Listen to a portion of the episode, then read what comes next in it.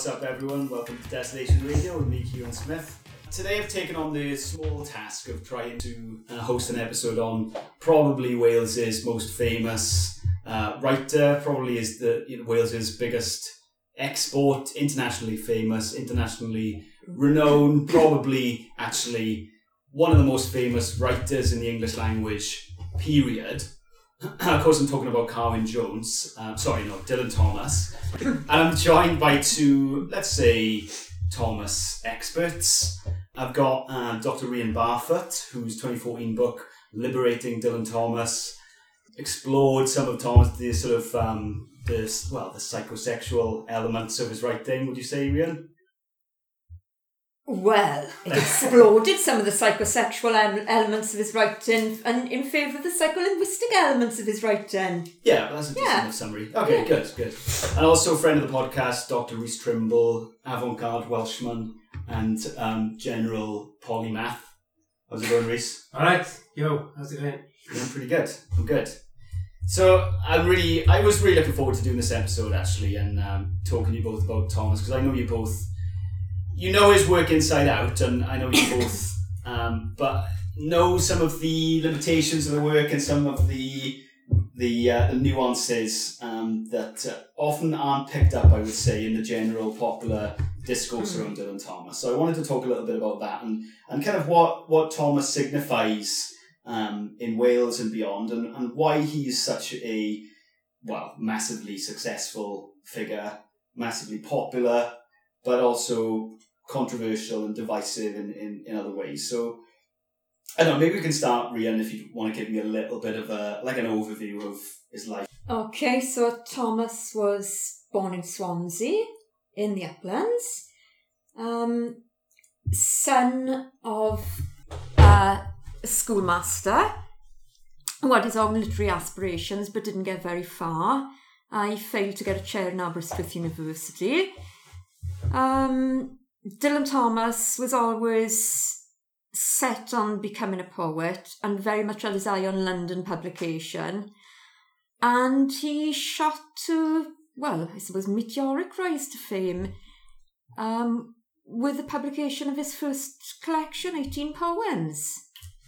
And most of that had been written while he was a teenager. Most of that was written while he was a teenager. Right. Um, yeah, and that sort of, you know, it, it was like nothing else that was appearing at the time, and, you know, it, it created this myth of him being, you know, this figure that a Celtic figure that, uh, you know, invested with bardic oil that had arrived out of the mists, you know, like some sort of Merlin esque type, uh, yeah, mythic character. It wa- this- yeah, I think that's definitely the way he was read and received at by Yeah. the English literary establishment at the time. But- does the is that interpretation became a, a very powerful one in terms of the way his legacy was sort of set out in Oh. years afterwards. But did did the poetry itself, did that first collection, eighteen poems, actually speak from that Welsh Celtic tradition? No, So why do you think he was interpreted? No, it was.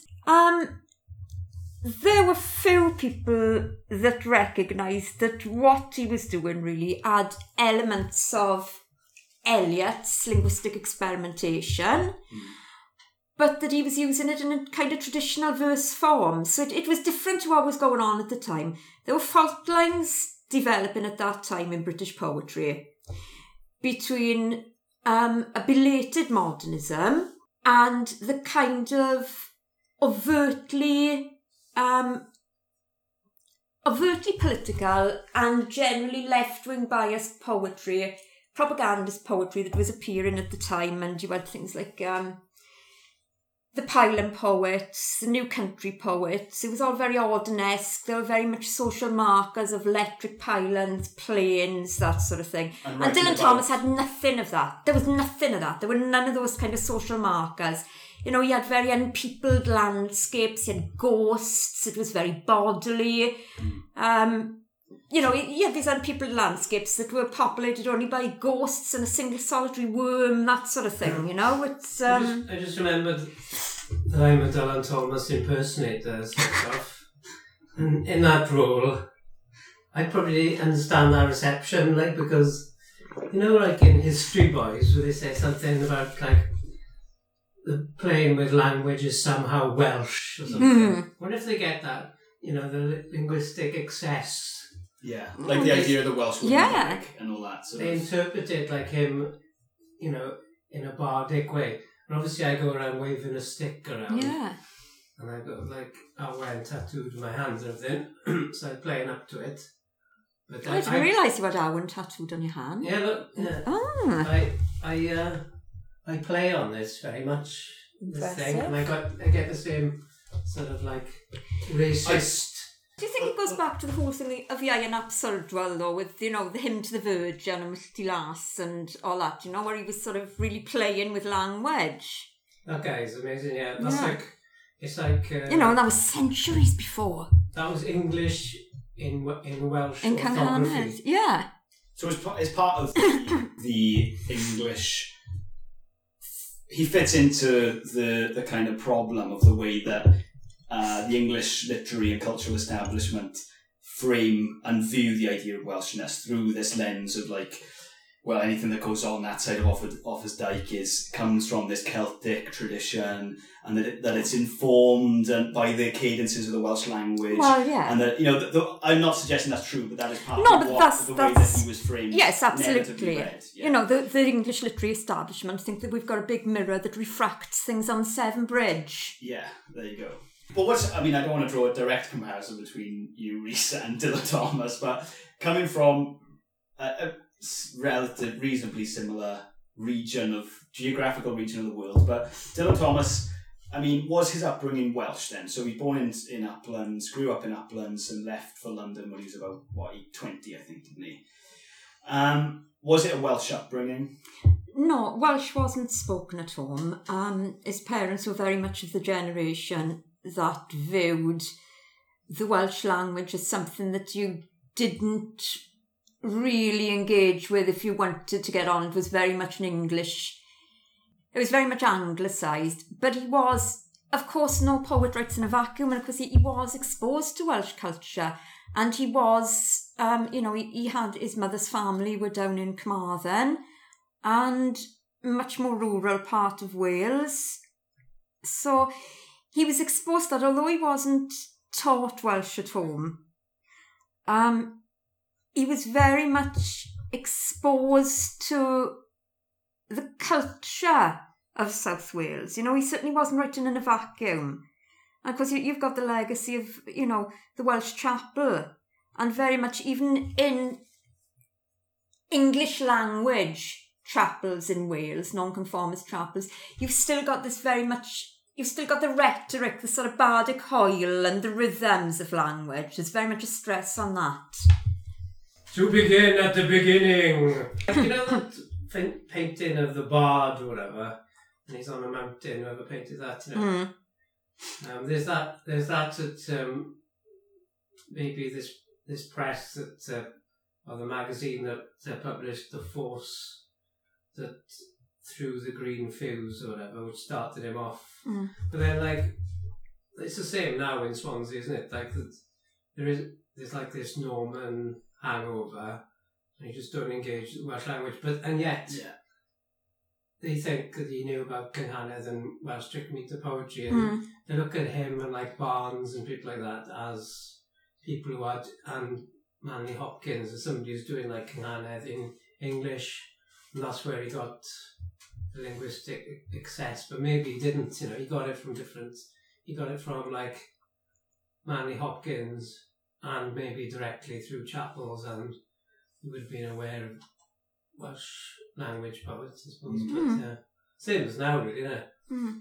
So what happened after 18 poems? I mean, that basically got him significant fame um, in you know in the Well- cultural world. Did, what that was when he, I think that was published when he was 18. Wasn't That it? was published when he was 18. So then what there does was he do after there was a short gap, and then there was 25 poems. And part of the problem with there being a short gap, um, because well, about a four year gap between 18 poems and 25 poems.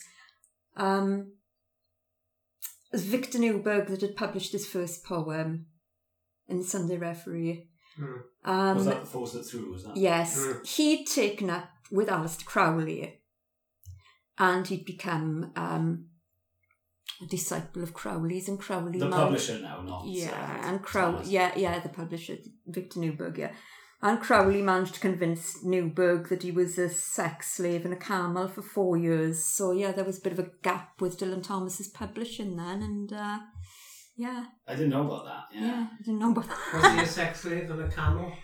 Well, he wasn't a camel, obviously. He was still Victor Newberg. It's just that Victor Newberg believed that he was a camel, and he was a sex slave, yeah.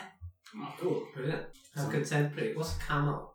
A camel. You know, a camel with humps. Like he was a camel, a literal camel. A literal camel, yeah. Oh. Yeah. Be quite easy to verify, I would have thought. So while Victor Newberg thinks he's a camel, what what does Dylan Thomas think he is at that time? What does Dylan Thomas think he is at that time? Uh, Dylan Thomas is riding on the wings of his fame at that time. Dylan Thomas is just hell bent on. He's got his eye on London publication, and that's what he sees himself as. Yeah. He wants to be a poet that's published in London. Ironically, part of the reason that he became so famous was because he wasn't like anything that was coming out of London because he was modernist, but he was very belated. And it was his position, his non metropolitan position, being in Wales, um, that allowed him to have that distance Yeah. from the current literary trends, which then, and to modulate the earlier period of high modernism and fashion it in his own way.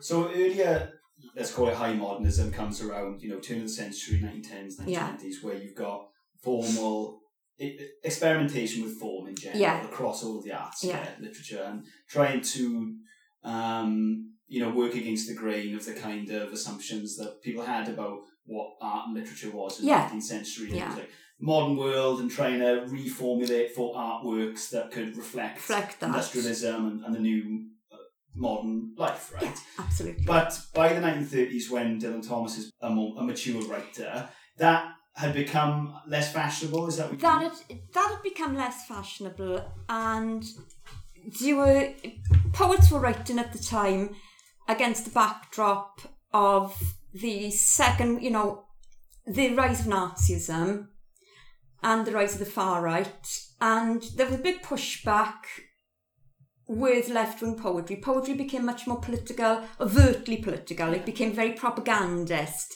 So You've got writers writing about the Spanish Civil War. That's and- right, yeah. And what it, literally what is happening in the political yes. um, universe at that Yeah, time, and I mean- than Absolutely. And Dylan Thomas, although Dylan Thomas was deeply interested in politics, which is usually negated, you know, people don't usually speak about this. I mean, T- Dylan Thomas was a member of the Socialist Party. He left in 1934 and joined the Communists. Um, he went in protest to see Mosley speaking when Mosley came to Swansea and he got thrown down the stairs of the plaza. Um, but Dylan Thomas's attitude was that political poetry makes neither good propaganda nor good poetry. And he was denounced at the time by what became known as the New Country poets and the Pylon poets. Um, who were written in a very ordinary, conservative way, you know, not, not linguistic experimentation at all. But he was denounced as being as political as a mountain goat. So why is that? How how would you describe Thomas's poetics at that time? And what you know, why was it such a um, turn against that kind of explicitly political stuff in the 1930s? Like, what characterizes his writing in the 1930s? Experimentation at the level of language. Okay. So experimentation at the level of the word itself. He was pushing language to see what language could do and pushing it into all different sorts of, you know, he's creating neologisms, creating new words, very interested in rhythm, very interested in, in all sorts of poetic technique and linguistic experimentation. That was Thomas's thing. What if we get an example of that then? we were talking about the other apocalyptic poets, and they're like they share this uh, Yeah. this sort of trope of like death and destruction, uh, which is like indirectly talking about politics, isn't it? Like, Absolutely. but then yeah, what Rhian says is like yeah that he's he's the one who's really got the the late modernist thing going out, and then if you compare that with other things going on at the time, it's completely Mm. really innovative. But obviously, because it's so sheer, for example, where do you you know where do you get the politics in this? I'm sure will tell us. Today, this insect. Today, this insect, and the world I breathe. Now that my symbols have out elbowed space, time at the city, spectacles and half the dear daft time I take to nudge the sentence in trust and tale. Have I divided sense, slapped down the guillotine, the blood red double of head and tail made witness to this murder of Eden and green Genesis? The insect, certain in the plague of fables. This story's monster has a serpent call, blind in the coil, scrams around the blazing outline, measures his own length on the garden wall, and breaks his shell in the last shocking beginning, a crocodile before the chrysalis. Before the fall from love, the flying heartbone, winged like a Sabbath ass, this children's peace uncredited, blows Jericho on Eden. The insect fable is the certain promise. Death. Death of Hamlet and the nightmare madmen. An air-drawn windmill on a wooden horse. John's beast. Job's patience and the fibs of vision. Green in the Irish sea. The ageless voice. Adam I love. My madman's love is endless. No tale lover has an end more certain. All legends, sweethearts on a tree of stories my cross of tales behind the fabulous curtain. So it's Wonderful, like- Rhys. Very, very, very brilliantly read. I He's was. so, he's so sheer, isn't he? What do you mean, sheer? So this is more Rhian's th- theory that's quite impenetrable. It's like a, mm. like a sublimity, isn't it? Like Yeah. postmodern sublime. This is stuff I'm stealing blatantly from real, but she's uh, Sorry, she's been feel slapping free. it.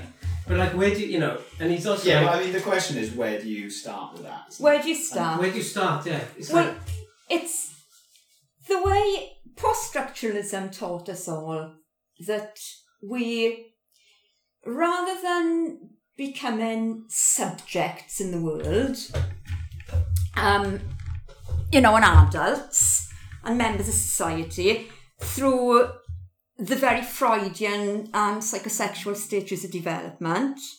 Post structuralism taught us, which is far more political, that we do that through language. We can become interpolated as subjects within society through the acquisition of language.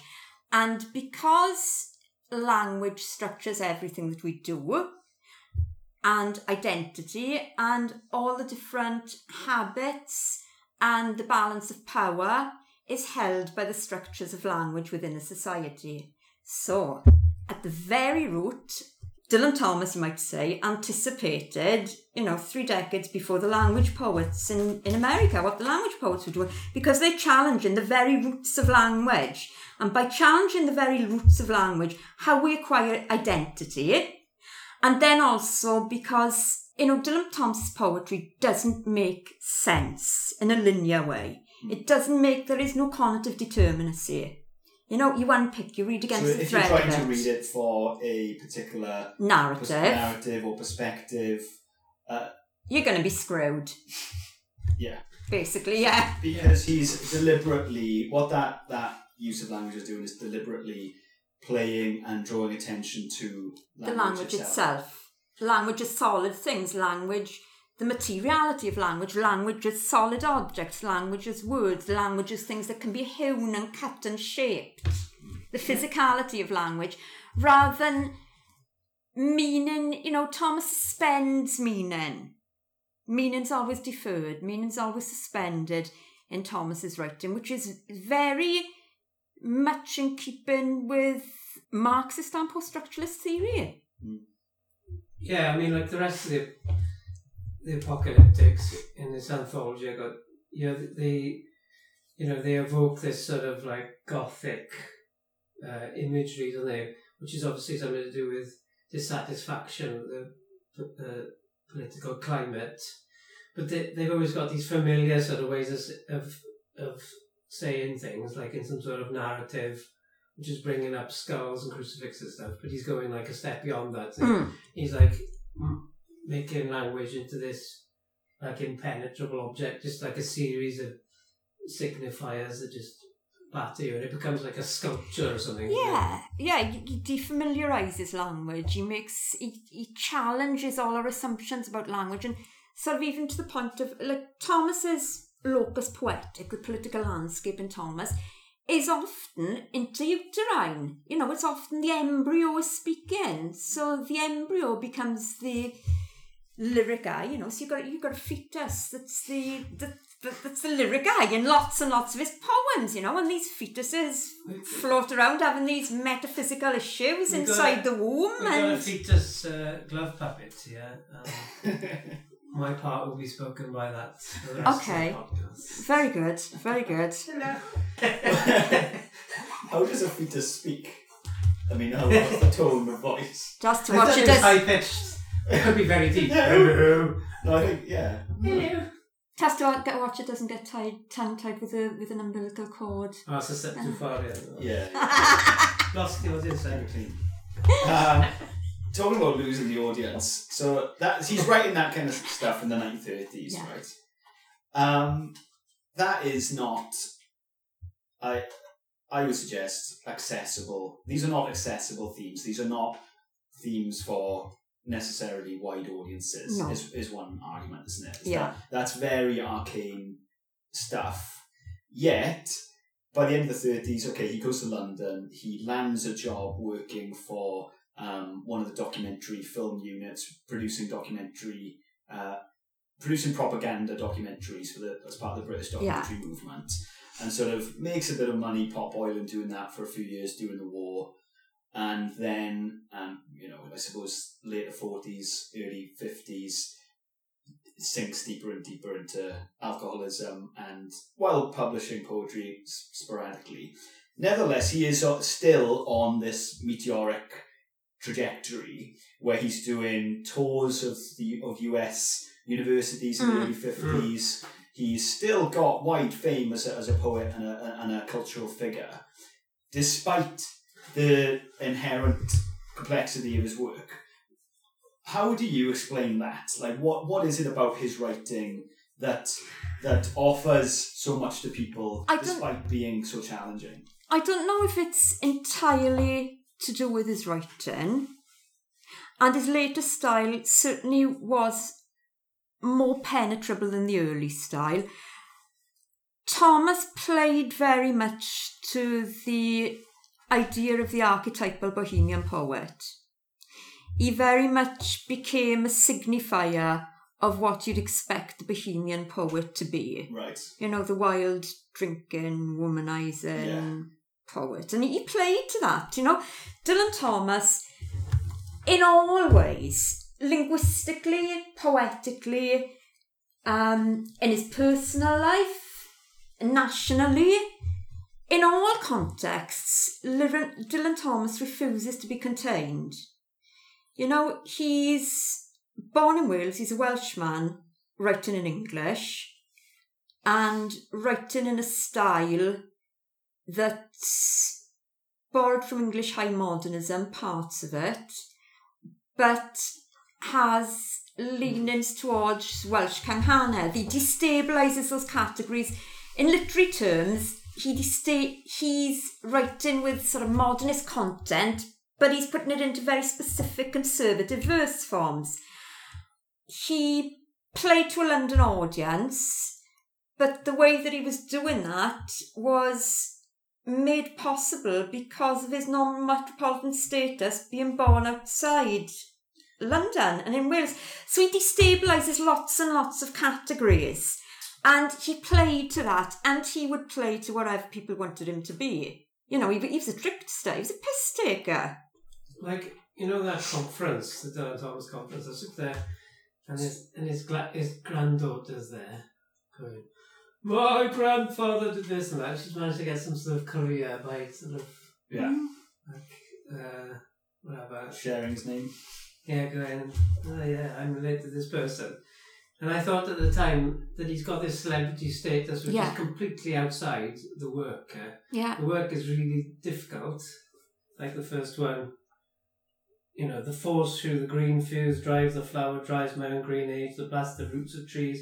I am a destroyer. I am the dumb to tell the crooked rose. You know, quite Yeah. difficult stuff. So he ended up, and then how does he end up like being like Dylan in the Magic Roundabout, basically? Yeah. How does he get Well, to there, you know, and it's like it becomes this cultural force that ended up like going against his literary credentials completely. A bit like, you know, Rage Against the Machine, where we listened to in the 90s, Mm. and they're actually like quite extreme yeah, political status. You never knew anything about that when you were in school. yeah, I'm just like jumping up and down and going, oh, brilliant, they swear. yeah. They're- I was completely ignorant of any sort of politics. Rage Against, presumably the, the the name of the band Rage Against the Machine is a play on um, Rage Against the Dying Light, isn't it? Yeah. Against it, surely it is. I mean, that's, Okay. that just occurred to me recently. But anyway, I think yeah, that that's one of the things that I'm really interested in is is his legacy and the fact that there's there's an industry around Dylan Thomas. It's a now. massive and it is a industry. continuingly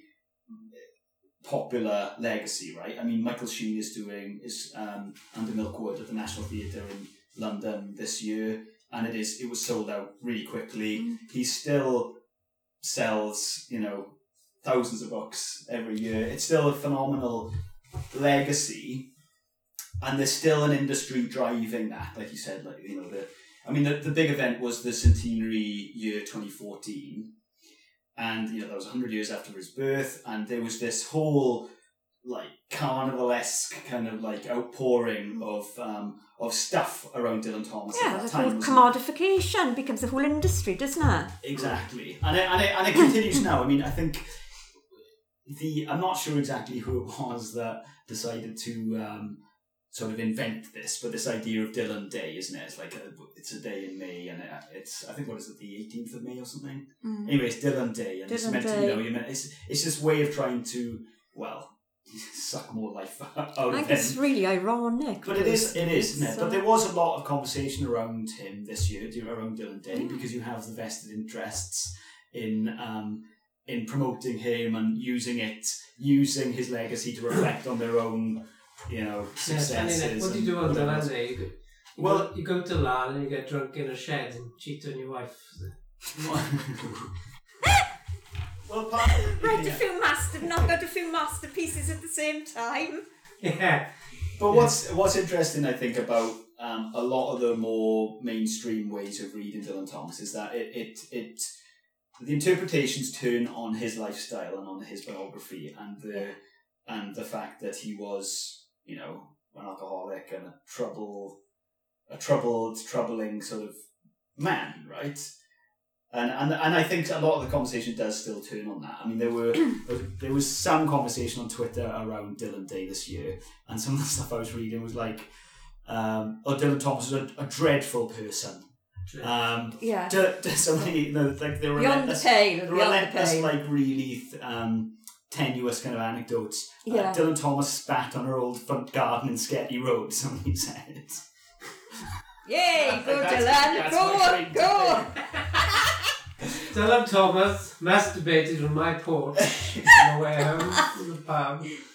Um, So there, there's partly that, isn't there? There's partly this interpretation I of his ju- biography I that think, um, you know, there's there's all these ad hominem readings of Dylan Thomas that surround him, and you know, uh, there's um, it's the fashion of like Yeah. for woke people to go after like the biography of somebody And the it's- context it's and different time periods, isn't it? And, and, yeah, and then you must denounce everything Yeah. they've ever written. But then Dylan Thomas, he never did anything that extreme. that he? Was like profligate, but he wasn't, you know, doing anything too bad. He's, you know, he's been really commodified because he's the figure of the. You know, there's reasons why he's been commodified. I think you know he's he's probably the best, as we already said, he, he's the best known writer to have come out of Wales. Um, many of his poems became part of common currency of 20th century poetry, and much of his writing are anthology staples. They tend to be from the later period, though. Um, they tend to be He was Mm. co-opted into Welsh writing in English, as was R.S. Thomas's early poetry, you know, the Iago Prytherch poems. Because they were poetry of place, you can label them as a Anglo-Welsh poet Right. because they write in poetry of place. Dylan Thomas, the early poetry, there are these womb like lands. They are womb landscapes. They're, they're utero landscapes. Um, you know, they're unpeopled. The later poems, you know, you've got over St. John's Hill, yeah. you yeah. got Fern Hill. Um, so they, they're poems that are recognisably of place. They're less dense. They're not impenetrable like the early poetry. So it's easier to, for Welsh written English to claim Dylan Thomas as their own. Well, for me, what I find most interesting about him, besides the work itself, is the way he is such a powerful symbol Mm. of the way that culture is commodified in Yeah. our society, right? Someone who is so popular um, in so many for, for for so many different people in so many different ways Mhm. that it's almost impossible to read the work um, unfiltered. Mm. So it's very difficult to really understand. Well, what what is there actually a Dylan Thomas beneath all of the, the conversation and the discourse around Dylan Thomas? Because he's been so um, flagrantly and um, sort of claimed by so many different um, agents, right? It's very difficult to get to grips with well, what that he actually does signify and if there is anything real there.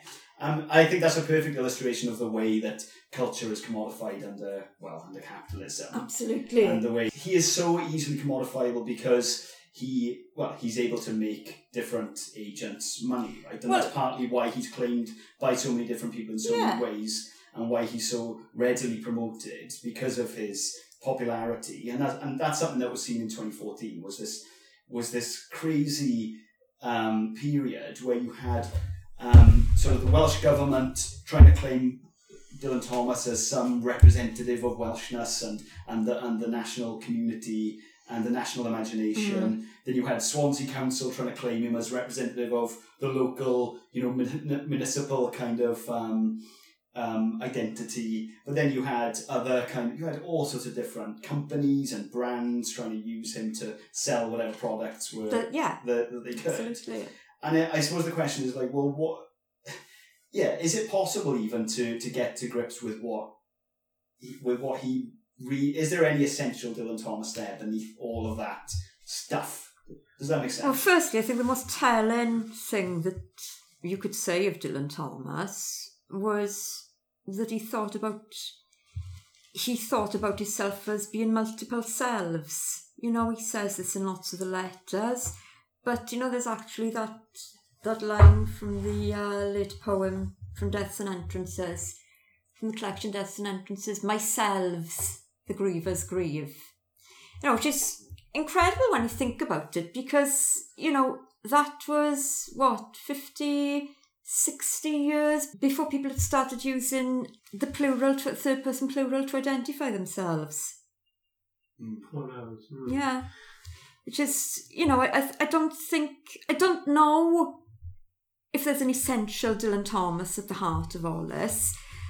Dylan Thomas was open for commodification, but in order to commodify Dylan Thomas, to make him saleable, you know, you have to simplify. well, yeah, you have to you have to retail a more uh, easily digestible version of Thomas, and the early poetry certainly isn't easy, and it's not digestible. Well, what, what I'm a particular fan of is the way that certain quotes are attributed to him, Yeah, despite him never Having said them. So there's a great one that does the rounds on online, which is, and the quote is, "Life always offers you a second chance. It's called tomorrow."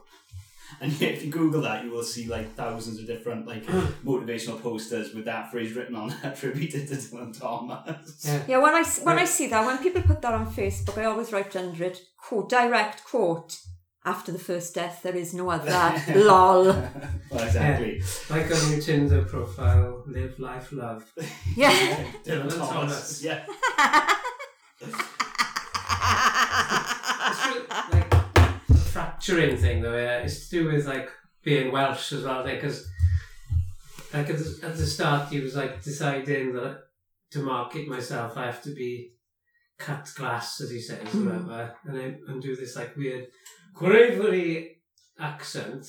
BBC uh, received pronunciation. yeah, yeah, RP, and then he goes and he he's with the surrealists, and then like the the fame seems to like fracture him away from his work, Mhm. and then he he writes only very sparingly once once he did his main body of work, eighteen and twenty five, and he and he was just trying to finish under Milk Wood, and in a way, like the fame sort of split him off from his work. I Mhm. I think, and uh, maybe you know that he was able to play on the fracturedness that capitalism inflicts on you in a way. Mm. Um, but he was yeah, he was a mis- mischief maker, wasn't he? He was- Oh, very much trickster, mischief maker, yeah. Maybe if, if you're Welsh, you, you're able to do that because you you know when you go to London, there's pressure to like give up your Welshness, and he like gave it up in a way before he got But yeah, but did he? I mean, the other way of looking at it is that it, he really played up to his Welshness, and that was part of that was an important feature of his fame was the fact that you know if he'd been writing that poetry and it come from Kent or somewhere, I mean, he wouldn't have had that poetry anyway, arguably.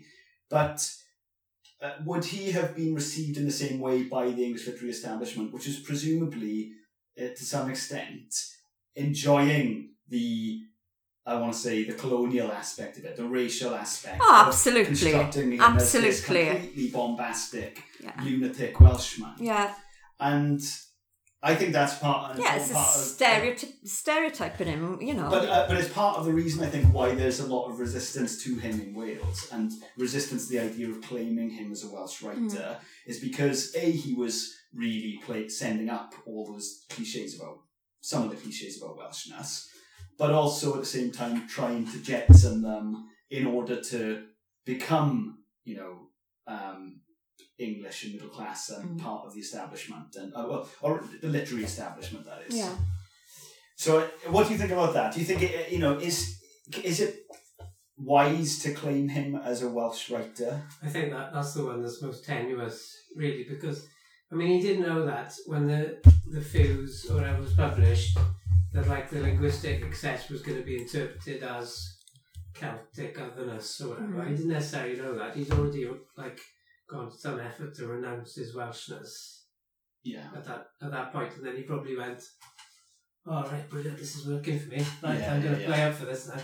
So I've done it myself. But of Yeah. course, there's some critics that will argue that Welshness was intrinsic to his poetics at that time. You know, and there, obviously there's some that would say that there are others that suggest suggesting, well, there's nothing Welsh about that. That was just his playfulness with language and, and so on. You know, so I mean that just feeds into the the broader argument about the way he's so widely read and so popular, and there are so many interpretations of him now that it's it's difficult to really like cut through it and and speak in an uh, in a way that isn't loaded about Dylan Thomas because it is he is so heavily invested you know, Yeah. in lots of ways um, by so many people, you know, and I, that is so, one of the things that makes him interesting.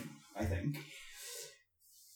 Yeah, I mean, it, it's um, he's just a signif. He's, in some ways, you could say that he's an empty signifier that you can just fill with your own meaning, or conversely, a signifier that has become written over and written over and written over and written over and written over. So, you know, what what we've got now is a simulacrum of, of D- Dylan Thomas, really, because we don't know what Dylan Thomas is. You know, it's, it's like the whole bloody, um, you know, the whole thing with the Truman Show, or you know, Baudrillard and the Precession, a simulacra, and uh, you know, it's it's the whole thing of the the burger that you get in McDonald's isn't the burger that you see advertised in McDonald's. So which Dylan Thomas are you getting? Dylan Thomas the burger or Dylan Thomas the picture of the burger?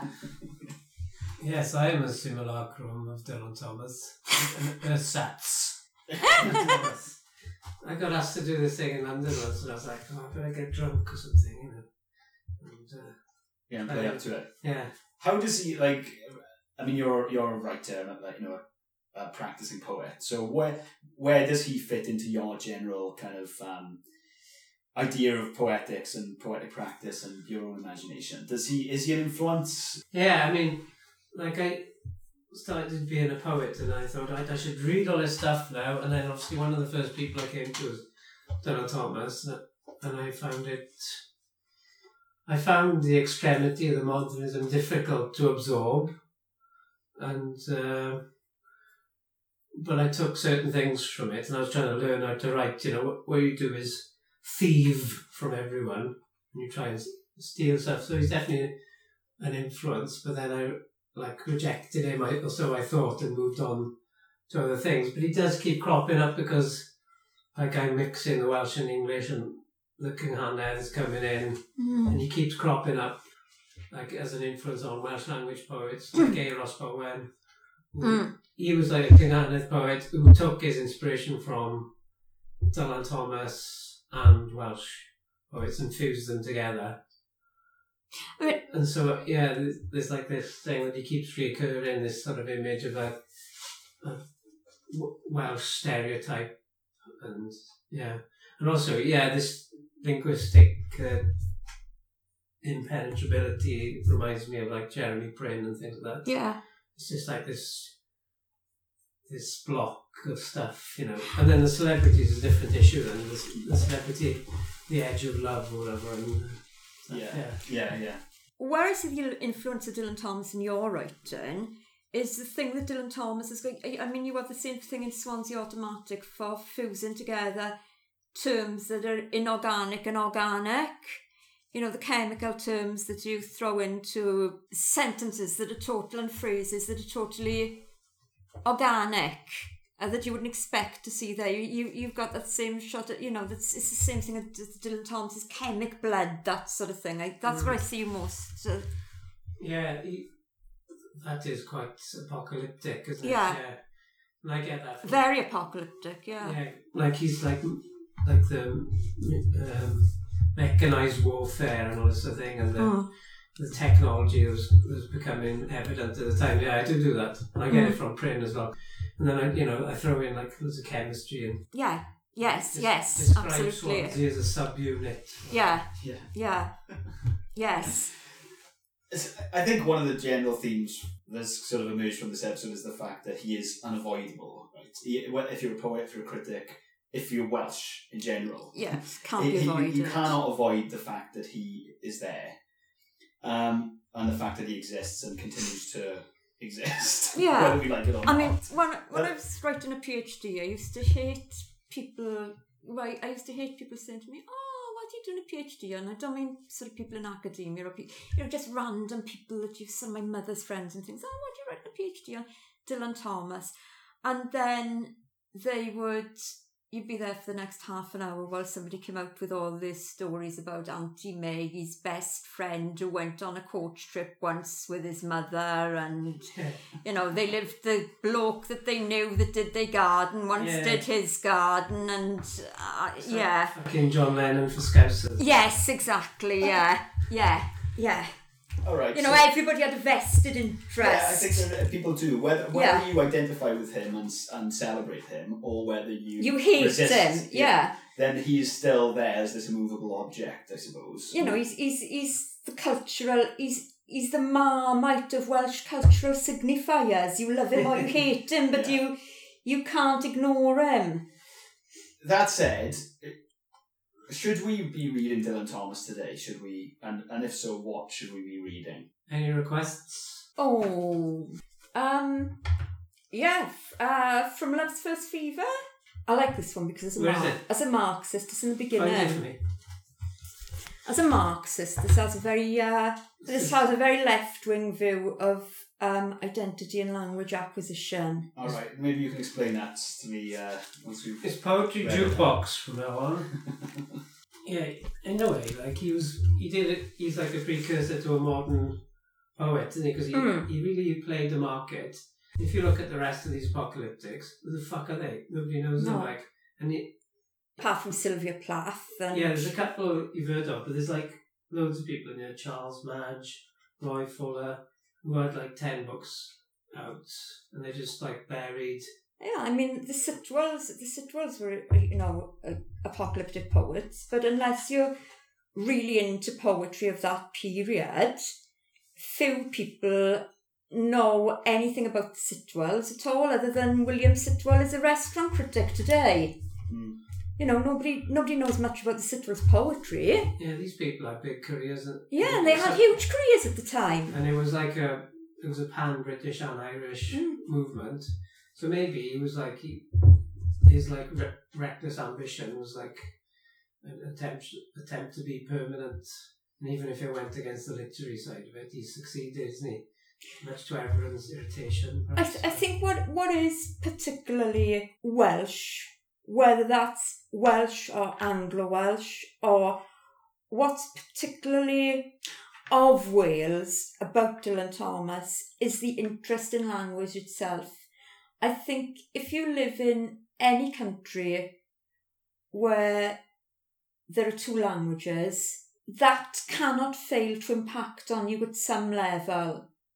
Also, yeah, it, makes a fracturing because Yeah.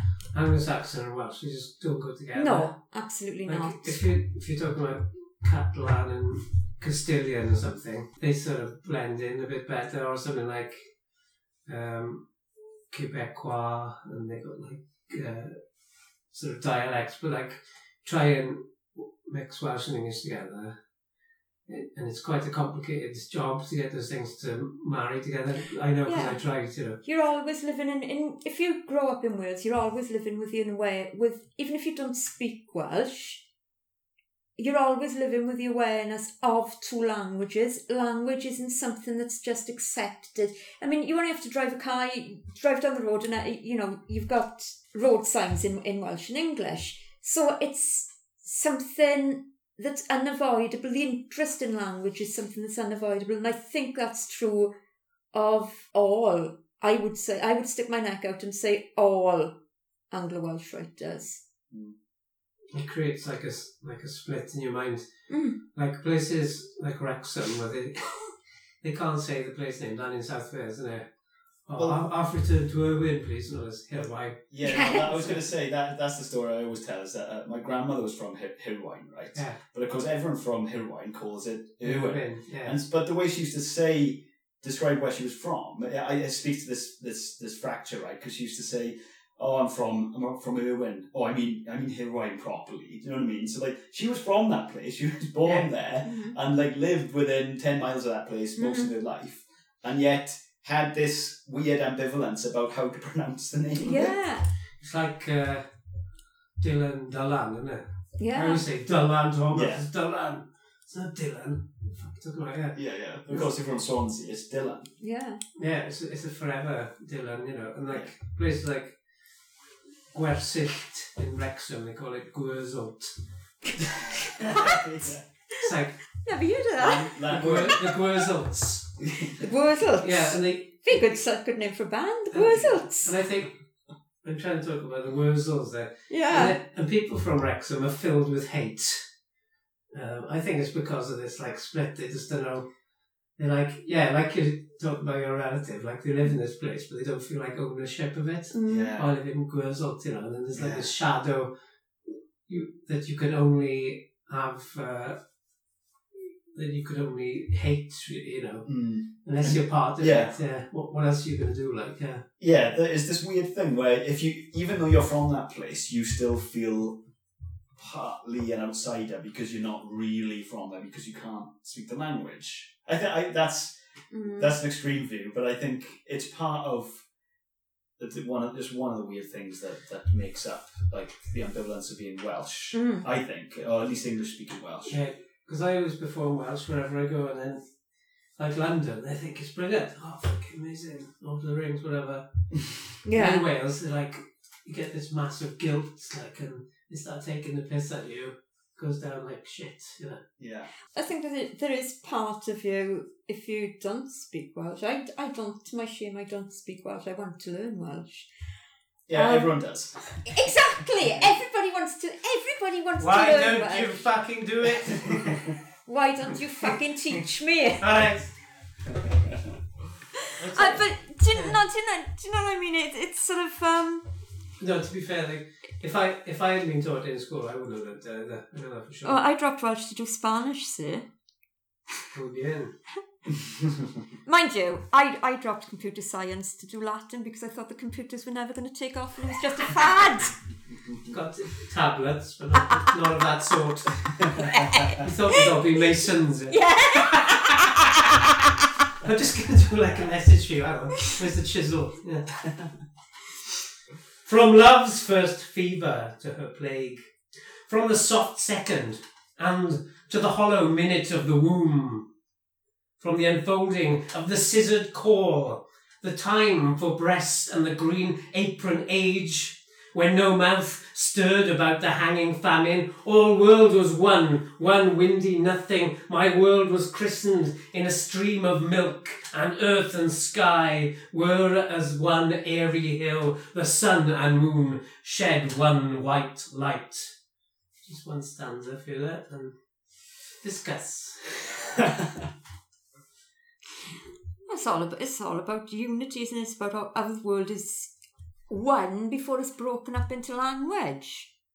It's language that creates division. It's lang- through language that we have ideology. It's through language that we're interpolated first into society as as subjects. If you go on to the next verse, from the first declension of the flesh, I will. I Uh, learned man's tongue to twist and shape. So it's like unified in, as a s- That's the entrance of that's the entrance of language, and from the first declension of the flesh. And from the first declension of the flesh, I learnt man's tongue to twist the shapes of thoughts into the hmm. stony idiom of the brain, to shade and knit anew the patch of words left by the dead who, in their moonless acre, need no words' warmth. The root of tongues ends in a spent out cancer, that but a name where maggots have their X. And that's all about language and ideology. Mm. Explain. From the first declension of the flesh, Hmm. right, he's using um, a grammatical term, decline, right? We decline, we fall into language, right? So we cast into language, we become subjects, we learn through the patterns of language, we learn who we are, and this language is left by generations before us. So we're born into culture, we're born into a pre-existing culture, but we, that is through the acquisition of language, not through psychosexual, you know, through the transversing of psychosexual stages, you know, psychologically. So this is very much something that was in, uh, this is very much something that's post-structuralist, very much part of um, the, very much part of the left bank, 1968, the As in, it's it's inis- we are inescapably social beings because we must use language. we must use language, we can't escape it. Think with. Yes. It's interesting to think, isn't it, that de- decline is like a more massa mat Yeah. change of a verb. Um, First which is- declension nouns, second declension nouns, yeah. which is like a feature that is l- largely absent from English. Yes. It's been taken out, Mm. whereas Welsh is still a, Yeah. a decline. Doing lots and lots of different things at the same time, that, that Yeah, passage. I mean, In, in Welsh, you can say something very succinctly Mm. because it, like in French or, or Latin, you know, got this very brief motto, you know, but it's got context of it gives you the person, the the uh, the mood, and the action Yeah. of the verb, which you do. Whereas in English, it's like set, isn't it? So it's the same. absolutely, and this is typical in terms he moves in lots and lots of ways at the same time, you know. If there's a lyric narrative at all underneath all of that, he's talking about the way that we acquire language and we become linguistic beings um, and inherit language from the generations before and we use that to twist the shape of twisting the shape of thought. It's brilliant, isn't it? Twist the shape of thought. How we make things real. We make things through language, and that's a very, very um, that's very much of sort of very left wing theorists like Julia Kristeva. You know, twisting and shaping language into our own meaning. I learnt the verbs of will and had my secret, the code of night tapped on my tongue. What had been, one was many, sounding minded. One womb, one mind, spewed out the matter, one breast gave suck the fever's issue from the divorcing sky. I learnt the double, the two framed globe that spun into the score. A million minds gave suck to each bud. As forks my eye, youth did condense the tears of spring, dissolving in summer. One the hundred seasons, one sun, one manna, warmed and fed. Yeah. It's quite. I mean, read that against the popular consensus around Dylan Thomas, and they don't quite match up. No. because often he's read as and celebrated as kind of, especially the later poetry, a very nostalgic Yeah. writer. You know, writing about There's coffee table books, aren't there? You know, it's this idea in cottage industry that's grown up around him. Yeah, but at the same time, really, what he was probably interested in was, I mean, yeah, some of the more fundamental relationships between language and society and the self, and these pretty complex ruminations on this stuff. Um, which, you know, it, again, just feeds into just how complex a figure is, I suppose. And I mean, it, clearly the argument here is that he is a um, he's a socialist and a so you know a social and a political writer as Mm. much as anything else. Because he's, challenge, he's challenging the very structures of language, the very thing that sustains and perpetuates our society, the thing that sustains and perpetuates ideology. Mm. And Dylan Thomas is pushing those very structures that, you know, at base level, he's pushing that apart. But it's significant, isn't it, that that is not the way he's read. that is not that Absolutely. is not the image of Dylan Thomas that is, No. the, is the dominant one. No. You know, I mean, the dominant is what is under Milk Wood and Fern And Hill Milk Wood, Child's Christmas in Wales, yeah. Fernhill. I mean, admittedly, Child's Christmas in Wales is somewhat easier to read than Yeah. some of the more Mystifying a series of. Yeah. Yeah. Uh, and, that- and that stuff has value as well, I think. Yeah. Well, yeah, uh, yeah. I mean, it's not my favourite, but yes, it has value. Mm. You It's know, just like- personally, I'm I I like the impenetrability. I like the You early it. work. yeah. we love You love it. penetrating the impenetrable. Yes, yes. It's a bit like uh, Penetrating. it's a bit like Chumbawamba or whatever. They do that Yeah. fucking song, Yeah, and then everybody ignores all their folk stuff. yeah. Well, there we go. This is I pop- didn't, I didn't know. this is Chumbawamba. popular culture from the nineties to uh, access that part of the audience. yeah. But like that's what happens there. You get one thing that intersects with something more like Yeah. easily. And I, I suppose that was maybe part of his genius was that he, you know, he was able to, you know, traverse the different these different genres and forms. So he was writing poetry, but also uh, prose, short stories, narrative, fiction. But the same Um, thing happens with the short with the stories because the later stuff is accessible, Mm. but then you've got like these very surreal early stories of the Jarvis Valley, Yeah. and they are dark. I mean, I like dark, but these are dark. Mm. These are really dark. You know, you've got burned babies and incest and Unitarian preachers and, you know, it's all going Yeah, on Very and Caradoc Evans. very Caradoc Evans and very much, you know, there's there's the whole Frankenstein thing of the, you know, the bloody grafting bodies onto other bodies and chicken heads onto cats and Jesus. You know, and uh, yeah, that stuff's really Running that cool. stuff in uh, rural Carmarthenshire. yeah, It's normal shit for Clydach. stuff that happens north of Pont Abraham services. you should fucking see Gwynedd. Yeah. yeah. It's loads of Frankenstein babies. Loads. Let's not go there. Did uh, Dylan Thomas ever write anything about his poetics? Because it seems like. Yeah, Yeah. Did he? yeah. Does he talk about like almost post structural things? Does he? There's there's a good quote. Maybe you can read this quote. Actually, Yeah. got from a letter from the late thirties, uh, where uh, somebody's asked him about the politics of his writing, basically, and how that relates to his poetics. He Thomas basically says in the letter he is extremely sociable, right? Um, and maybe if you read that this section here, just to give a sense of what he goes on to say.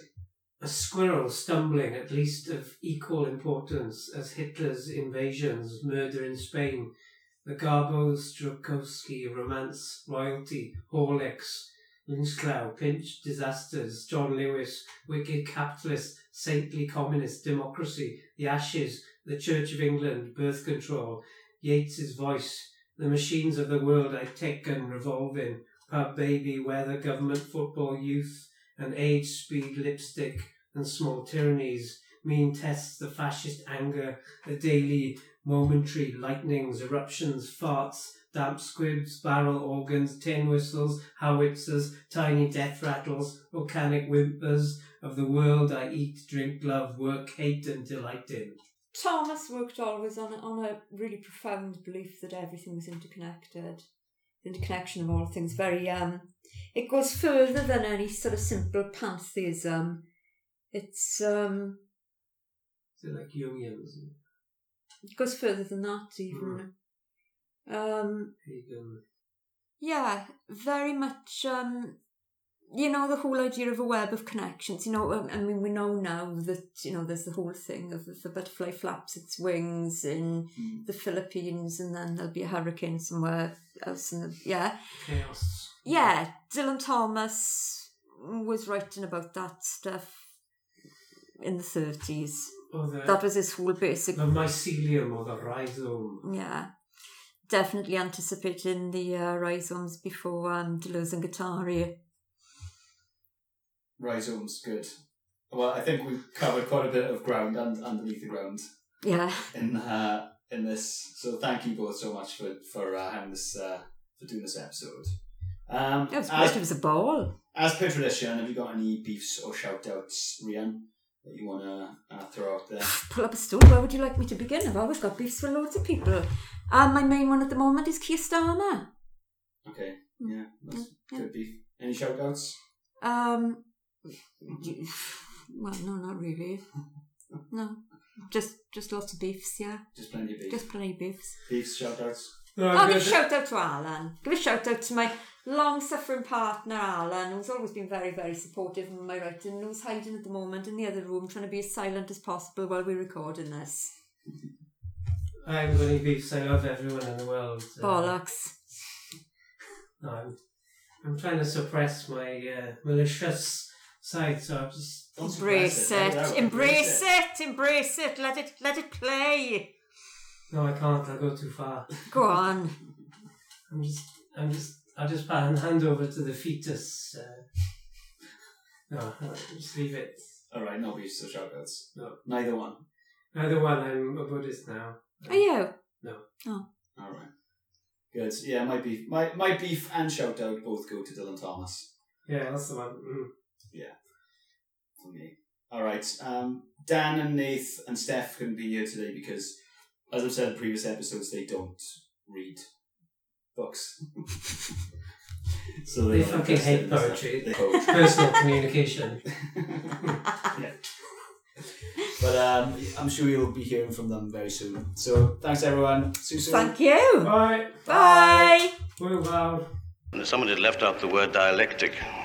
That Well, you to- introduced That it. had to come somewhere. Well, I You may as, introduced well, I may as well bring it in, you know. Uh, first of all, anyway, I, I.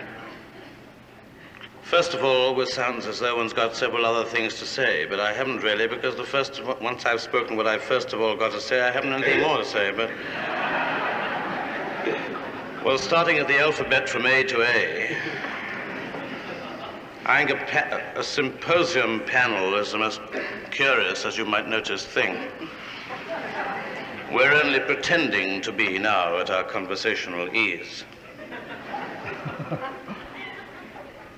Though we seem to be saying what, what we think, we're only, of course, thinking towards what we're saying. We're... But I think.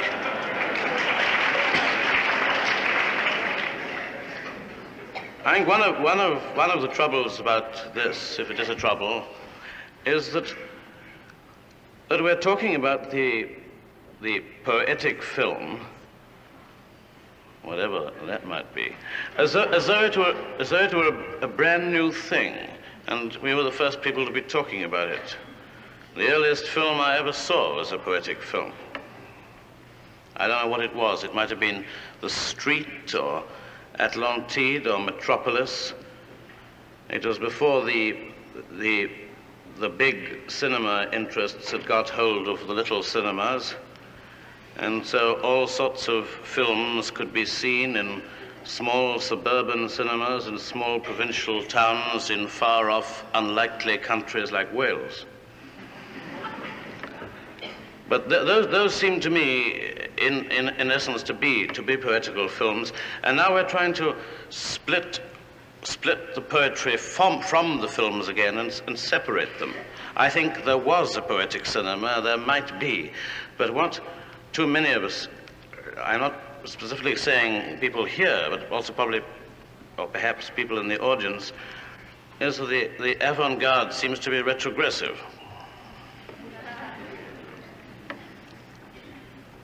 That doesn't st- start someone talking, I don't know what.